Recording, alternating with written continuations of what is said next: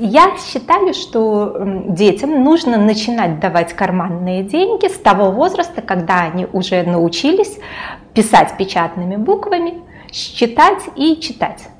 У кого-то это в 4 года, у кого-то в 6 лет, у кого-то в 8 лет. То есть критерий именно ребенок умеет читать, считать, писать печатными буквами, но давать эти деньги не просто так, а под финансовый отчет. То есть я делаю что? Листик э, делю пополам вертикальной чертой. Слева у меня идут по очереди. Остаток на начало недели, то есть я раз в неделю даю деньги. Получено от мамы, получено от папы, получено от бабушки, заработано там-то, выиграно там-то. Все-все-все суммы. Итого получено. И самый низ листика – остаток на конец недели. С правой стороны колонка потрачено шоколадка, журнал, какие-то, может, развлечения, то, на что тратит деньги ваш ребенок, и того потрачено. И каждые следующие деньги ребенок получает в обмен на заполненный вот такой бухгалтерский баланс, можно сказать. То есть уже мои дети могут работать бухгалтерами не хуже 95% бухгалтеров, уже понимают схему. И таким образом карманные деньги не просто являются для них способом их потратить, но и умением контролировать поступающие суммы, контролировать свои расходы и умением всегда понимать, что и как они себе могут позволить, что у них есть, сколько им еще надо. Это э, как бы первый инструмент, который позволяет детям относиться к деньгам ответственно, понимающе, не то, что где-то там от мамы пришло и надо сходить выпросить, а как э, средства, которыми ребенок распоряжается и умеет их контролировать.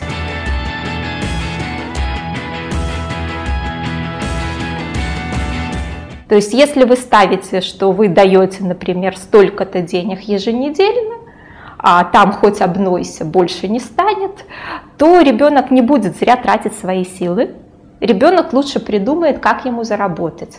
И здесь тоже вам нужно подсказать, какие есть способы в интернете или, возможно, какие-то простые вещи, как сходить в магазин, погулять с чужой собакой, как вот делают это американские дети, немецкие дети, мелкие услуги для соседей за небольшое вознаграждение. Здесь э, тоже второй важный такой момент, чтобы ребенок чувствовал себя способным достаточно сильным, достаточно компетентным для того, чтобы не побираться, не выпрашивать, а для того, чтобы вложить усилия, получить результат в виде денег. И это очень важно для его будущего. Если он в 10 лет научится продавать свои услуги, и хорошо зарабатывать для своих 10 лет, то и в 30 лет он вполне может стать миллионером, Именно потому, что уже 20 лет как умеет продавать свои услуги и хорошо зарабатывать. У него будет 20-летний опыт хорошего заработка в, можно сказать, бизнесе.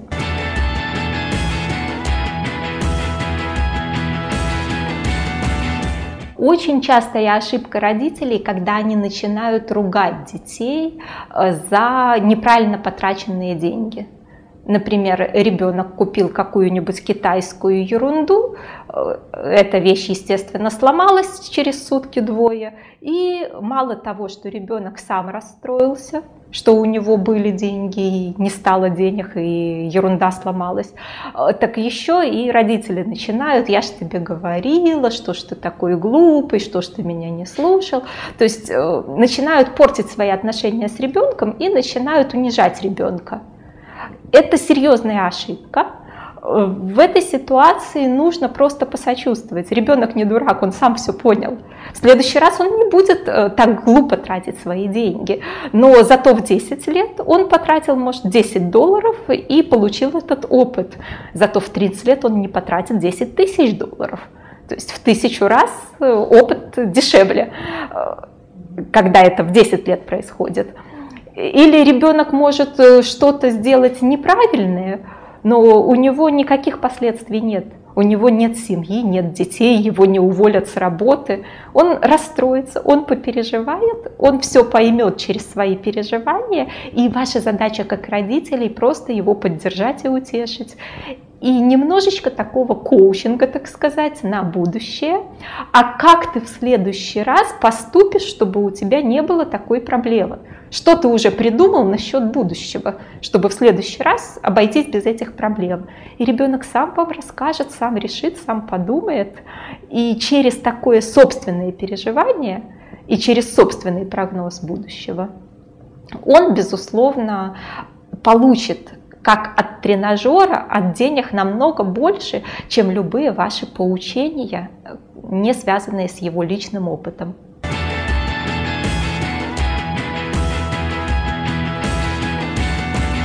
Обычно, если мы зарабатываем деньги, то мы каким-либо образом взаимодействуем с людьми чаще всего.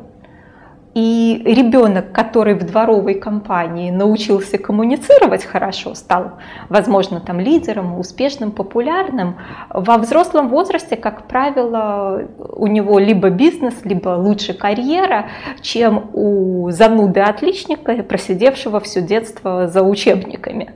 То есть э, здесь коммуникативные навыки очень важны, и я считаю необходимым, чтобы ваши дети буквально с 5, 6, 7 лет вместо вас взаимодействовали со всей сферой обслуживания. То есть если вы идете в кафе, то ребенок сам делает заказ, сам его озвучивает, сам расплачивается, решает, какие чаевые давать, какого качества было обслуживание и какой процент правильным. И чуть попозже ходит без вас, пусть там в дешевое кафе, пусть там просто сока попить, но тем не менее получает вот такой опыт. В магазинах то же самое. Ребенок сам самостоятельно должен расплачиваться, покупать, проверять сдачу, проверять чек. И такие вот бытовые вещи, чем раньше ребенок начнет общаться с э, людьми, в этом смысле, э, тем больше у него будет вот таких навыков. И плюс к этому он э, должен уметь свои цели достигать э, сам. Вот как я приводила уже пример с крупной покупкой. Сам обзвонил ребенок всех родственников, сам договорился, что не надо покупать сороковую куклу там, например, или 38-ю машинку, дайте, пожалуйста, лучше 20 долларов там или сколько в подарок, потому что мне нужно накопить, например, 300 долларов на вот эту покупку. И я договорился, что там 20, там 50, там 50, там еще 20, и вот у меня получается то, что я хочу. Но это же переговоры с родственниками, это навык договариваться, который в 30 лет поможет договориться с начальником, с контрагентами, с дилерами, с поставщиками, с клиентами. Навык-то один и тот же. Получить от людей то, что нужно тебе, объяснив им, что им это еще и выгоднее, не нужно напрягаться, искать подарок, ходить по магазинам, и все же хорошо обе стороны в выигрыше. Все мы знаем нашу историю, все эти бесконечные изъятия собственности, войны, когда все пропадало. Э, то есть нету, наверное, людей, в роду которых никто бы ничего не потерял. У всех были какие-то серьезные потери, и из-за этого передается все такие ограничивающие нас высказывания, как «не имей», «будь бедным», «не высовывайся» и так далее. То есть достаточно мало людей э, остались без таких убеждений от предков. И главное не транслировать это дальше. Наоборот, транслировать ребенку, что перед тобой открыты все возможности, ты вырастешь, ты сможешь быть кем захочешь. Захочешь большим директором с огромной зарплатой, захочешь крупным бизнесменом, захочешь великим художником, картины которого будут за миллионы долларов продаваться. Или, ну, в общем, кем захочешь, тем и будешь, и будешь иметь столько денег, сколько захочешь. И вот это надо просто транслировать, что у тебя нет ограничений, ты сможешь достичь все, что тебе э, будет нужно во взрослой жизни.